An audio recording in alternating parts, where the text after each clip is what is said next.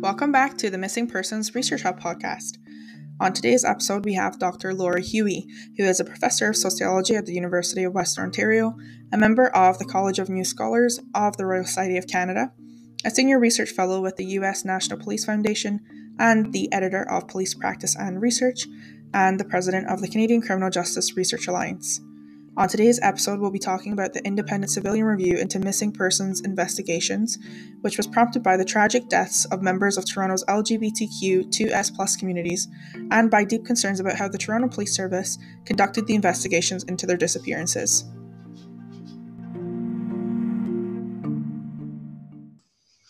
Okay, so we're back with episode five, and today, like I said, we have Dr. Laura Huey on. On today's episode, we're going to be talking about the independent civilian review into missing persons investigations. So, Laura, could you give us an intro on what that's about? Uh, I, I, I, big sigh on my part because um, today's the day that the big uh, independent uh, report came out, and I have very mixed feelings, to be honest with you. And so that's kind of the reason why I just expel that huge sigh of like, oh, I don't know if it's a sigh of hope or a sigh of despair. But what's going on is this.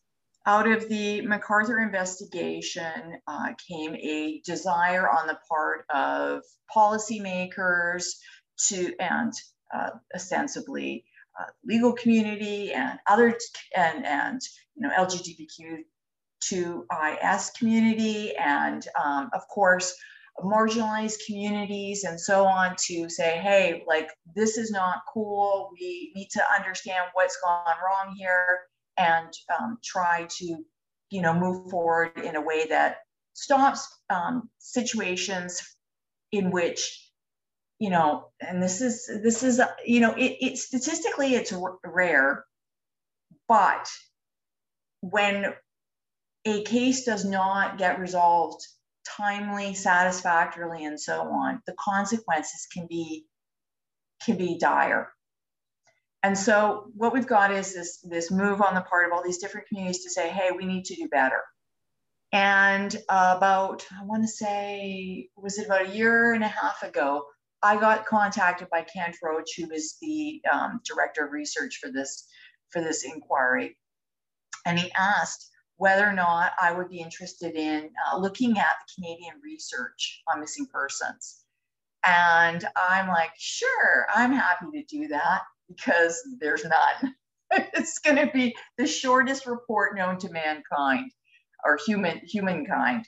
Um, and so, uh, and, and you know, I'm laughing, but again, it's a laughter of despair because for the past 10 years, I have wanted to see something happen in this area. It's one of those, as, as anybody who's been listening to Lorna's podcast knows, it is one of those areas that just does not generate a lot of interest from researchers, for academics, and so on. So I'm like, okay, maybe this is our moment. Can try to get something going here and, and put a spotlight on the lack of research that Canada produces in this area. You brought up that these marginalized and vulnerable communities that are disproportionately impacted by missingness are not often looked at. And I want to point out that for research more generally, looking at those minorities, looking at the outliers often reveal much more about the topic than looking at the majority. And so this kind of review is like a first look into that outlier group or those outlier groups that are, like I said, disproportionately impacted. You know, you also talked about the Bruce McArthur case, and that's really prolific. But just for people that don't know what that's about, could you give us a little overview on that? Well, essentially, and you know, it's I, I'm dating myself a little bit um, here. To understand Bruce McArthur, you have to go back even further into cases like Robert Pickton, because this is a pattern. And I think it's important to understand that. And it's a pattern of people falling through the cracks. And when I say the cracks, I'm talking about social safety networks, through um, investigational cracks, through all sorts of different um, cracks in which marginalized, vulnerable, high risk people go missing. Their cases are not reported, not reported in a timely fashion, or are reported but not acted upon in a timely and or thorough way. And we see that like my career as a, um, it's funny, I was, I was kind of um, re- revisiting some of my career highlights as I was reading the report uh, this morning. And my career starts in the 1990s when Robert Pickton was um, was active, eh, murdering women in Vancouver's downtown east side. And it was exactly the same scenario as what we saw in the McArthur case. You've got vulnerable people just disappearing. The community knows something's going on. And at different points in time, different members of the community, family members, and so on reach out to the police but for a variety of different reasons, there's difficulties in piecing together the fact that this is actually a serial case. And it's, can I, you know, sorry, Lorna, I'm like, this is the problem when you ask me a question because I'll go off in 15 different tangents. Go ahead. way back, way back in 1952, kids, I actually taught a course on uh, criminal profiling at the Justice Institute of BC. No, it wasn't at JIBC. It was at BCIT. This is how old I am. I'm starting to get my I'm starting to get my stories confused. I was at BCIT, and um, I ran an ex- I ran an experiment with these people that would come and take my class. Some of whom were police officers, some of whom were people that were interested in getting into policing or who were interested in uh, getting into crime scene work and so on. And I used to run this um, experiment in which I gave them case fact patterns. And what I asked them to do was to tell me whether or not these cases were linked or were not. In other words, can you identify a serial case or not? And guess what? Disproportionately, when given these fact patterns, students did not recognize the cases were linked. By the way, kids, that's an entire area of research that we desperately need work on. So if you are a master's student, PhD student in criminology, looking for a topic, this is a great one, especially if you come from a psych background. Why do we not see things as being linked when they are? But here's where I'm going. With Pickton, what you had was um, you had a couple of police officers on the front lines, and I can name names because I know who was there um, who were saying, you know, we think we have a serial killer. And then there were other people uh, that were saying, no, no, no, these cases aren't matched because they couldn't find those links. And so a lot of the same problems that you see in Pickton repeat. And we see them not just in uh, the Pickton case and the McArthur case, we also see them in the Bernardo case, which was another failure of linkage, understanding that serial rapists and serial murders can be the same individual. Then we move ahead to McArthur, and it's, it's the same type of conditions as Pickton vulnerable, marginalized community. Um, the community members and family members were aware that something was going on, you know, report, don't report, whispers in the community, people taking their own steps to try and locate these individuals and the police not recognizing that, wow, these disappearances are themselves linked. And again, tons and tons of work can be done on why people fail to understand linkages. But one of the things that we know from research, and this is actually from research that Lorna and I do, more Lorna than me, but I'm going to take credit. What the hell? Is we've started to look at volume. And one of the reasons why we, I, I hypothesize that one of the reasons why we fail to see linkages in some cases, like in my going back to my students at BCIT, is because we watch too much crime shows and we tend to um, not see things in ways that are interconnected because we try to be like uh, like Um, I don't know. I don't watch any of these crime shows, but we try to be some big detective we overanalyze things and therefore miss the obvious. The flip side of that is when you work with missing persons cases and you see the overall volume, what happens is that you don't go back to your use of the term outlier. What, what happens is we focus oftentimes too much on the norm And the norm is that over 95% of cases will be resolved, the individual being found alive and well. Maybe not happy about being found, but being found alive and well. So we don't pay enough attention to the outliers and we don't understand how to identify those outliers and to see when outliers can potentially be linked in terms of serial cases. There you go, brought that right back. You did. And it's a great tie in because my next question was going to be what did you find in your report? Because I, I know that you were mapping some of the key evidence or I guess lack of evidence about missing persons in Canada. Were you looking at the outliers? What themes did you pull out? Well, not much to pull out. So what we found was uh, I found 16 pieces of published research.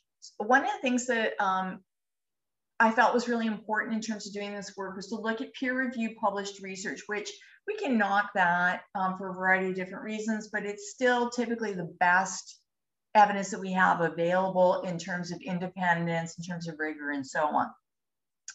I looked at all the Canadian research that had been published. I identified 16 papers. Now, let's be clear about that. Let's like take a 20 year period, 20 years since Pickton. 16 papers. That's ridiculous. Since then, we've also, and I, I, I didn't mention the Highway of Tears case, which is another big case. Um, again, I found, uh, I think it was one or two papers that just focused on that. And that one of the papers was about billboards that police officers had put up to warn uh, Indigenous women not to hitchhike. So I'm like, okay, well, that's kind of an, you know, an important thing, but it wasn't an evaluation about whether or not it worked. It was just a, a like an analysis of the wording. So in terms of the 16, not only do we not have a strong evidence base in any particular topic, but there's no evaluation of, of investigative techniques. There's no evaluation of different programs. There's no look at different prevention, forms of prevention. There's nothing. Most of the research that has been done on missing persons here in Canada up until da da da, our hostess with the mostess here began uh, crunching out a ton of work. Most of it has been very, very um, poor quality. And by that, I'm talking about in terms of methodological rigor, and answering the question, what works? So then I want to draw back to so you found basically no evidence. It's kind of garbage what's out there. So we can't use any of that. Is that why you started this podcast with a big sigh? Did that reflect in the conversation today, the press conference? I'm guessing, yeah. All right, talk about it. Let's hear it. okay. I have a big sigh for two reasons. So, anybody that actually read the report and in fact, anybody that knows me knows that I am have a small tendency, very big tendency to shoot from the hip. I get really annoyed. In fact, annoyance is what, motivates me. It motivates me more than greed even, and greed's up there too. Let's just be clear. Um, why that's important is when I was asked to do this work, I was annoyed beyond belief at how terrible the research was in Canada. And I was being asked to evaluate and assess the contents of this research to help this inquiry make policy recommendations.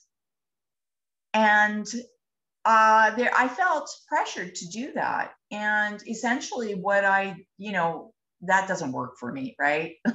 I'm still just going to tell you how it is. And how it is, is we do not have sufficient evidence for me to comfortably make any policy recommendations at all.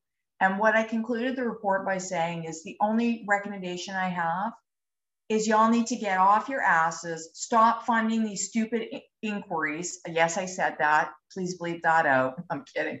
Um, but uh, we need to stop having the same inquiries that say the same damn thing over and over and over again. Like there's four of them I can count since 1999, major inquiries. And guess what? Nothing has changed. Take the money that you spend doing those activities, policymakers, and invest it in actual high quality, rigorous research on what works, not just what works in terms of answering the call, but in investigation, in search and rescue, in um, every aspect, especially prevention, which is something that gets zero attention. That's where I, that's why I have a big sigh.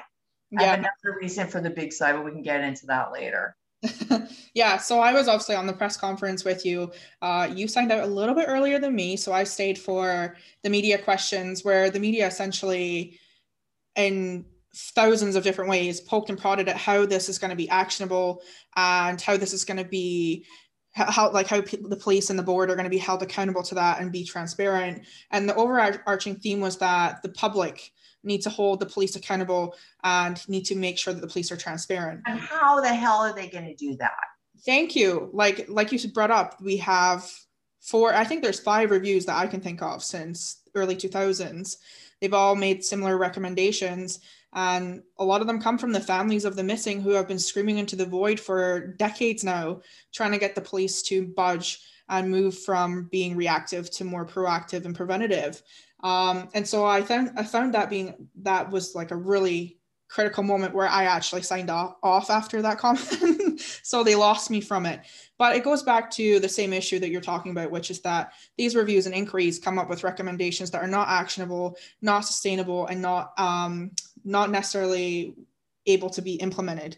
So, was there any key points in the conversation with Judge Epstein and and Mark Sandler that you wanted to pull out that you can whatever Mark, let's call him Mark. Um, yeah, was there anything that you wanted to pull out that like really irked you? Because that was mine. That was definitely the moment that I said, "Nope, I'm done." Yeah, I I I tuned out because I just felt like this is going to be. I I actually texted a friend of mine who's a police officer and said, I predict that in 10 years I'll be doing another report. Oh my God. I want to make a couple points about this. First of all, um, I, I'm a huge proponent, as you know, of evidence based policing. I think that there are some absolutely fantastic police officers who have cutting edge ideas for innovative programs and practices that we could be developing and testing to see whether or not they work. So I don't, I want to be really clear that I don't think it, I, I don't like this polarized sort of thing of like, you know, they're not doing this, they're not doing that.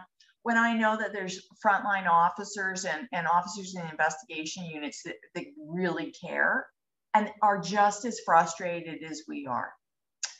That said, they're going to continue to be just as frustrated because I, I do not have any. There's that sigh again. I I do not have any um, faith that this is anything's going to happen.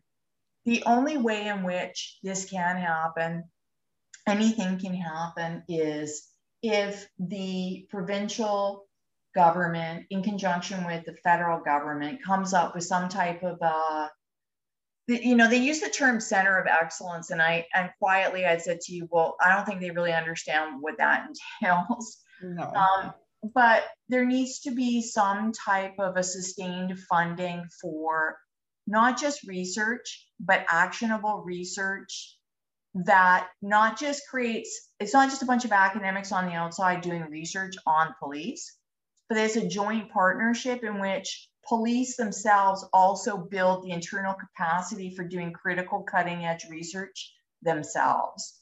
But why? I know people are rolling their eyes at me saying this, but here's the thing. I started out six, seven years ago interested in police reform. And the only way to affect meaningful police reform is to get change that from within. And the best way to do that, I believe, is to create a culture, uh, an environment, a culture of learning in which people become critical thinkers about the, not just their practices, but the information they consume, how they create it, how they use it, and so on. And uh, we've seen little bits and pieces of this playing out in police services in Canada and in the UK. And when it happens, it's fantastic because what happens is you get a leadership that says, okay, what does the evidence say as a starting point to developing a program, policy, or practice? But to actually get that to happen here requires sustained funding from the and commitment from the provinces and from the federal government And I don't see this happening. Yeah. So for the listeners that don't know about Laura and I, we both worked together for the Canadian Society of Evidence Based Policing. Uh, Laura was the executive director, and myself, the director of operations. And so we have like combined a number of years working in evidence based policing and with police officers and police organizations. And so that's the lens that we both come from. And it's interesting that you bring up this um, empowerment for the police because the Judge Epstein and Mark, we'll call him Mark because I can't say his last name.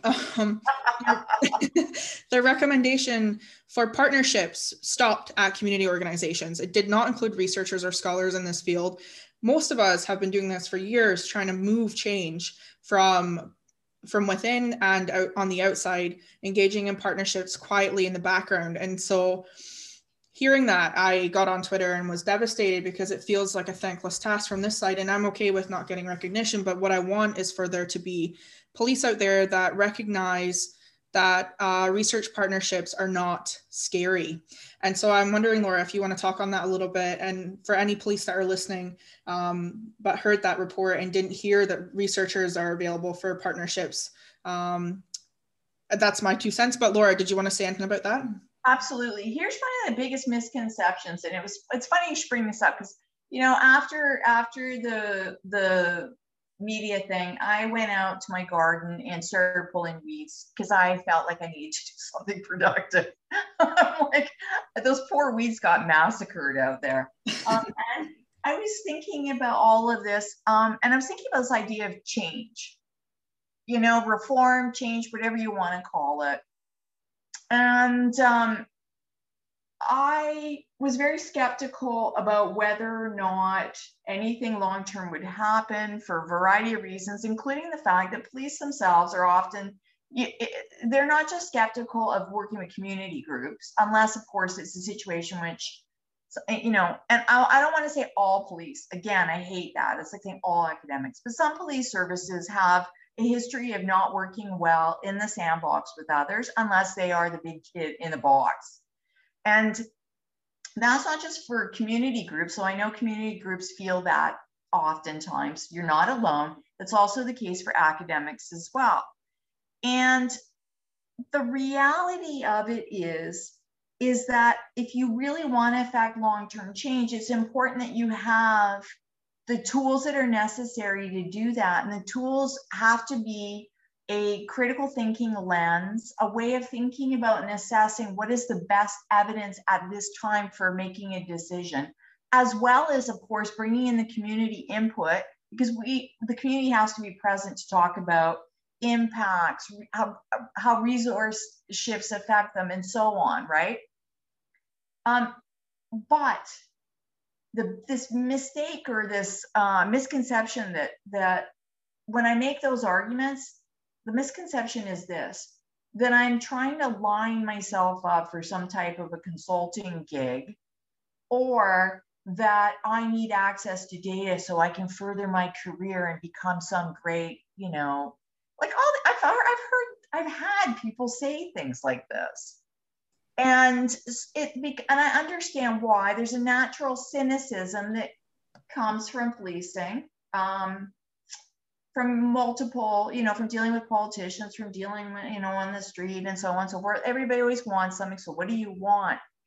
The reality is and i think lorna would agree with me um, we're not most ac- academics are not typically getting super wealthy uh, doing free re- research for police services. right? Like, no, no, we're definitely. I'm not, I'm not about to get on my super yacht uh, down here in the south of France uh, from all the consulting fees. In fact, I rarely, rarely ever take consulting fees.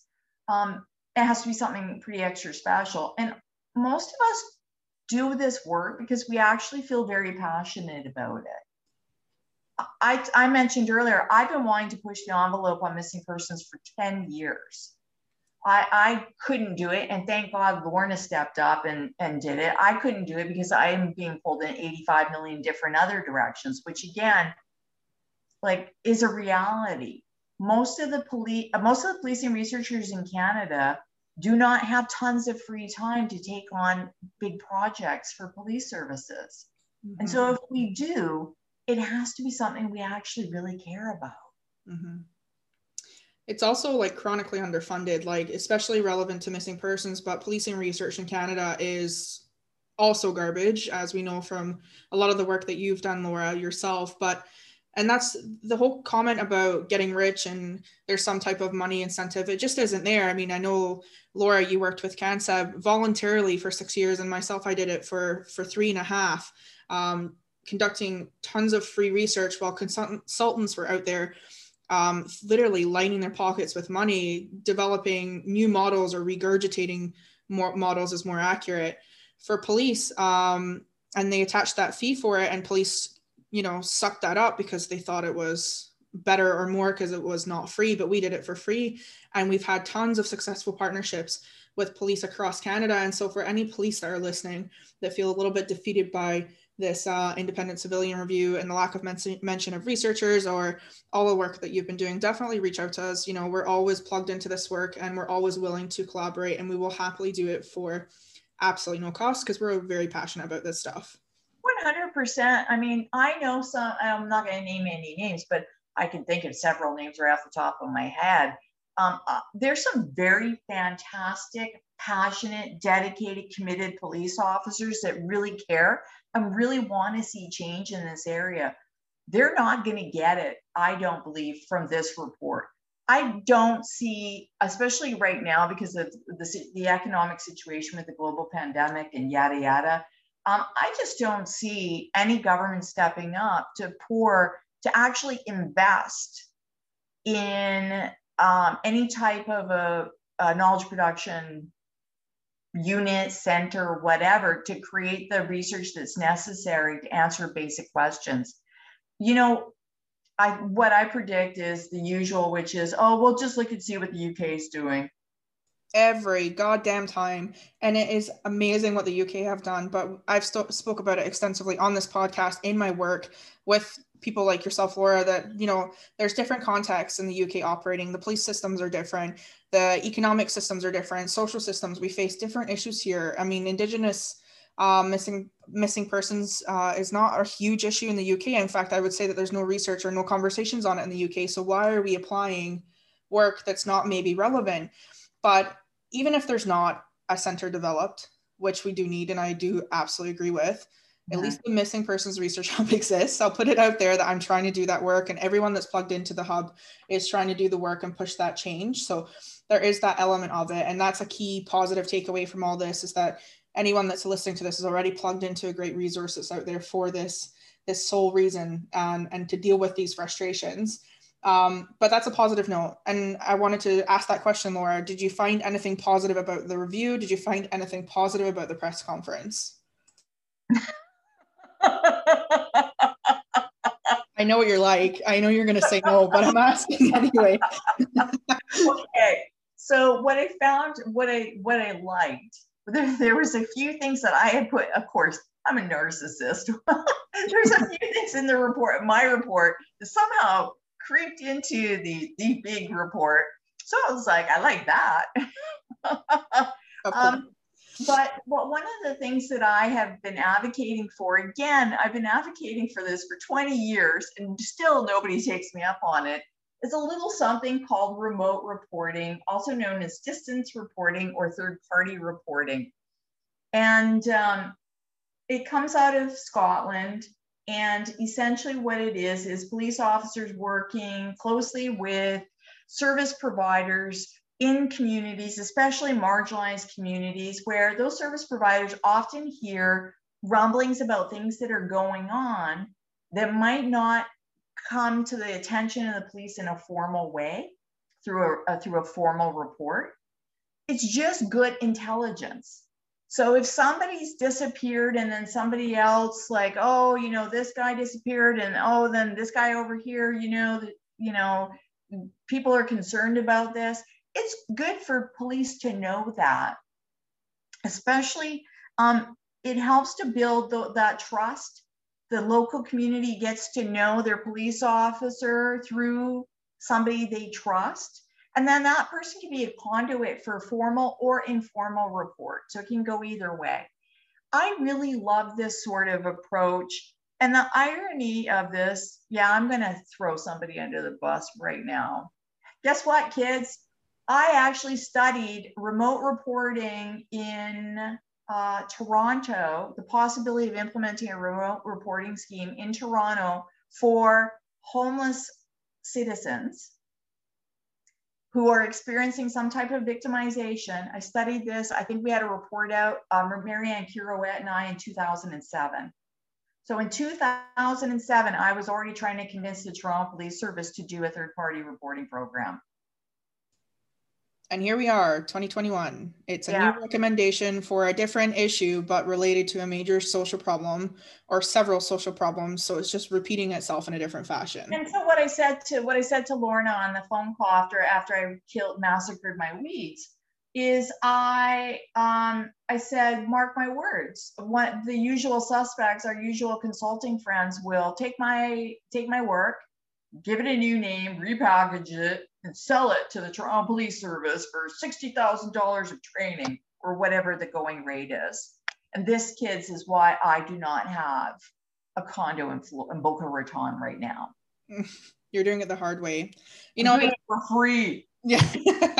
I also wanted to draw your like up another point that they brought up, and I'm bringing it up in this podcast because you and I have talked about it extensively in personal conversations. But I want to put it on the table. Um, Judge Epstein really emphasized taking away some of police responsibility for missing persons and putting it back on social services or social agencies was the language they used, and other community organizations. What are the sense? Yeah, and there was this, the notion of civilians getting further involved in missing persons work.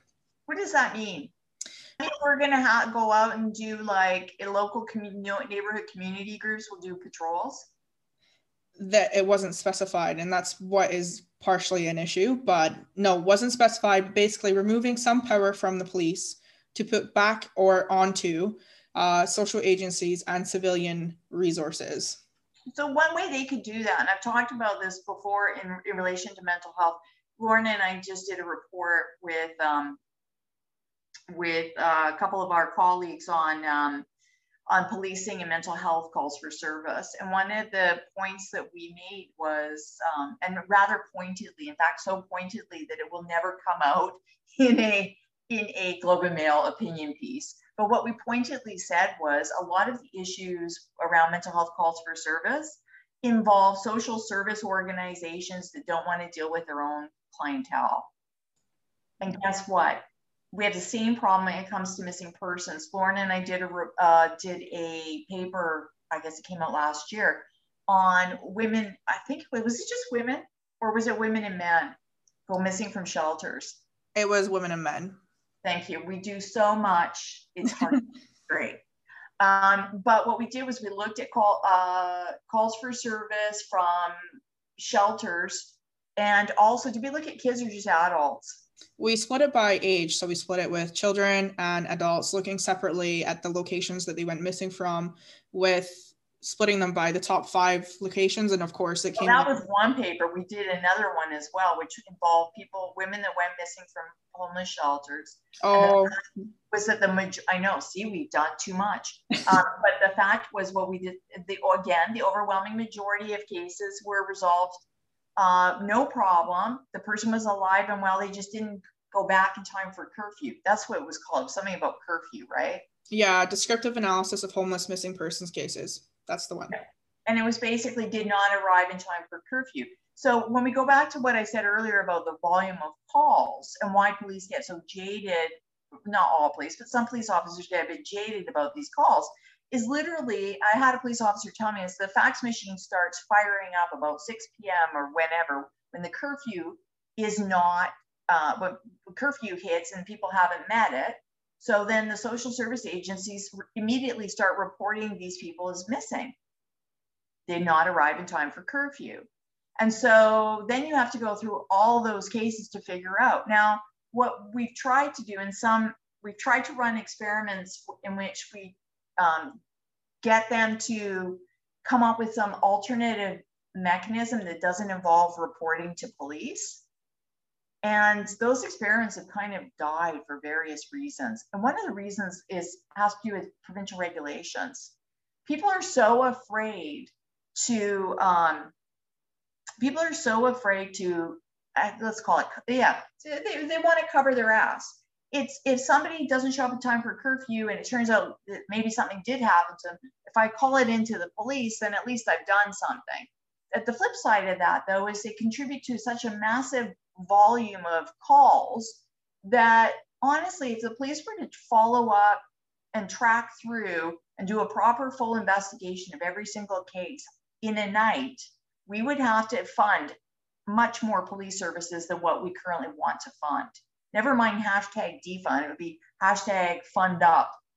it's a good slogan. But you know, that's the key point. The key point is that that recommendation to me seemed really out of touch with reality. And what, what's actually happening is there's an offloading of responsibilities onto the police and that's existing because of liability issues and resourcing issues for social services.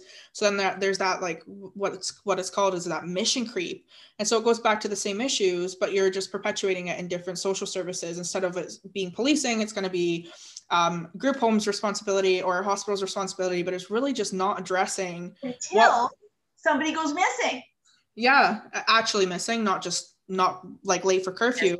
Yeah. Um, until you know we need to switch that conversation. We need to stop focusing on response. We need to start focusing on prevention. It's not about who's responding to what and where and how and why. We can't even have that conversation because we have to we really have to switch it to get it under wraps and start talking about prevention. So. I'm going to ask that question to you about what what prevention could look like, and then I'm going to ask you, you know, any other reflections you want to add, and then we'll wrap it up. But yeah, what does prevention look like if we were to switch that narrative to you? Well, prevention has to be first of all targeted toward like I'm not a one size fits all, right? I, am going to use a girly analogy. It's like going into the Banana Republic where all those people, all those women apparently like are tall, very tall and skinny. and then those people have no hips, no, no nothing, right? So I'm like, I go in and I put it on, and I'm like, I, am like, this doesn't fit. This is not one size fits all. You have to tailor things for specific groups and specific people. And, and the risk factors the um, are going to be very different they're going to be not just different by demographic group, but also by individuals and so on, right? For example, we did a study, Lorna and I, um, where we looked at people who stormed, who went, were reported missing because they stormed off, mm-hmm. right? They got, they were so, they were in a fight with uh, somebody at home and they were so overwhelmed they couldn't cope and they stormed off. Well, that is going to require a very different uh, prevention strategy than a kid that doesn't show up for curfew. Absolutely. Or at, right? Or or um, a homeless citizen who doesn't show up in time for a shelter curfew versus somebody that is um, by the way we I've, I've seen this in the data the person that's at the no-tell motel and does not want to be found mm-hmm.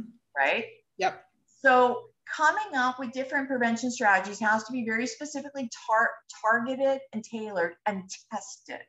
And then once we have an idea whether or not something works, found fantastic, then we can replicate, which by the way never happens in policing. Nope. we replicate, they replicate like rabbits I think that there's such an absence of replication that if I were to see a replication study, I wouldn't know what to do with it. this is it. They replicate, they don't replicate the study, they just replicate the program like like little rabbits. But mm-hmm. I digress. But in terms of prevention, one of my favorite um, studies was done by my friend Roger Pegram in the UK. It's, you know, I'm going to say that, you know exactly where I'm, what I'm going to say. It's called Pizza Netflix Night. Mm-hmm. So what he did was he went, he ran a, a randomized control trial in which he went, um, they went to a couple of different um, group homes for young people.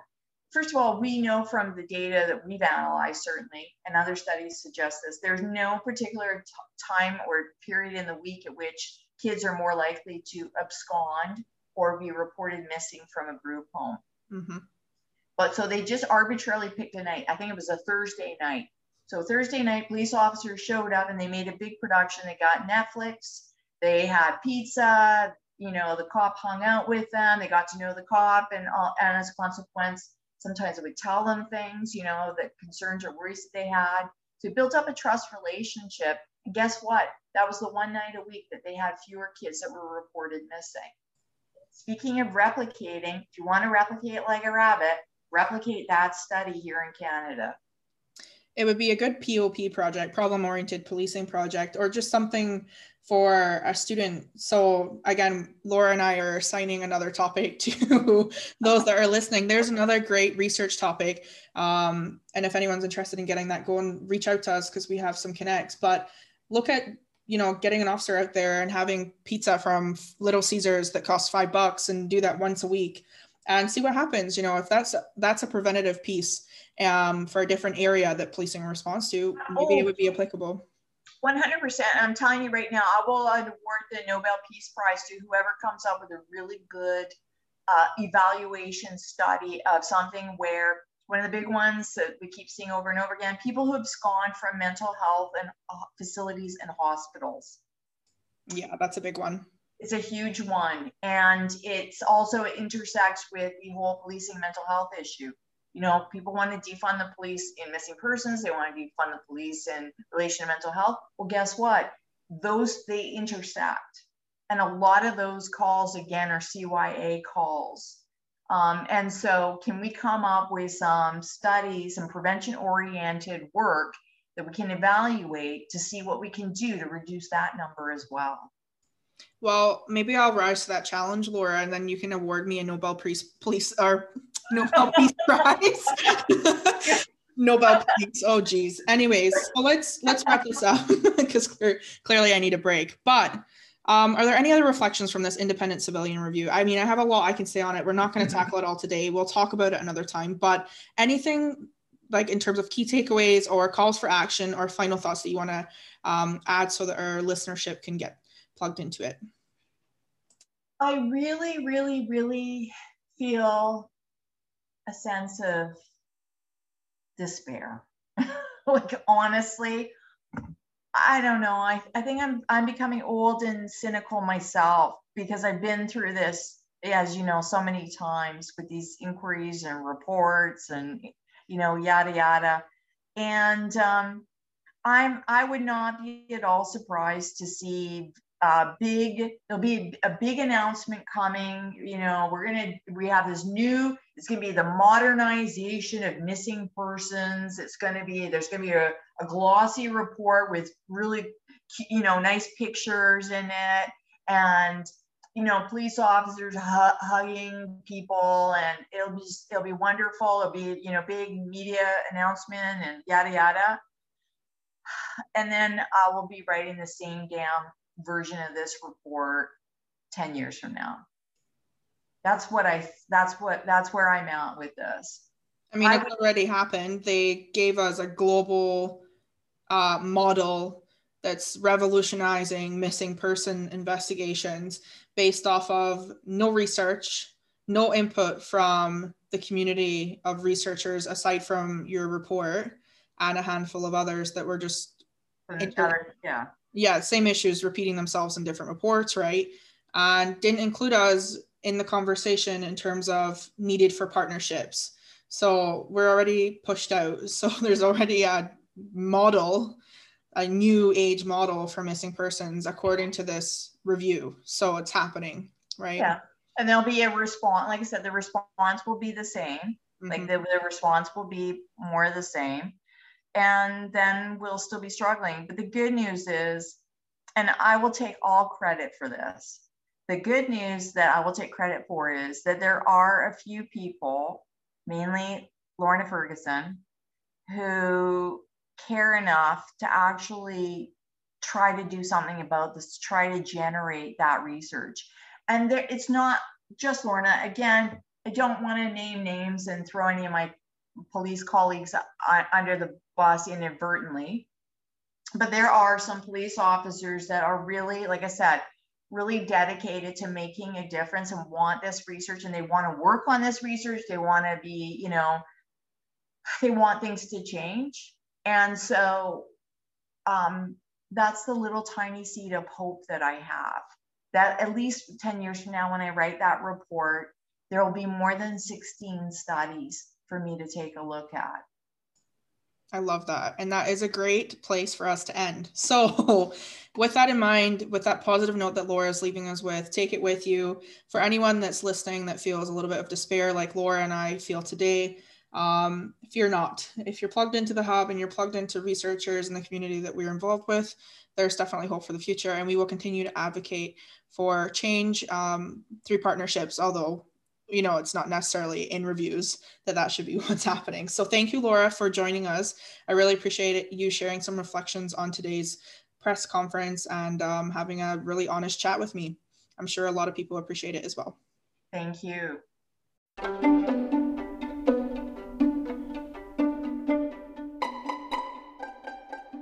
Thanks for tuning in to the Missing Persons Research Hub podcast. Until next time.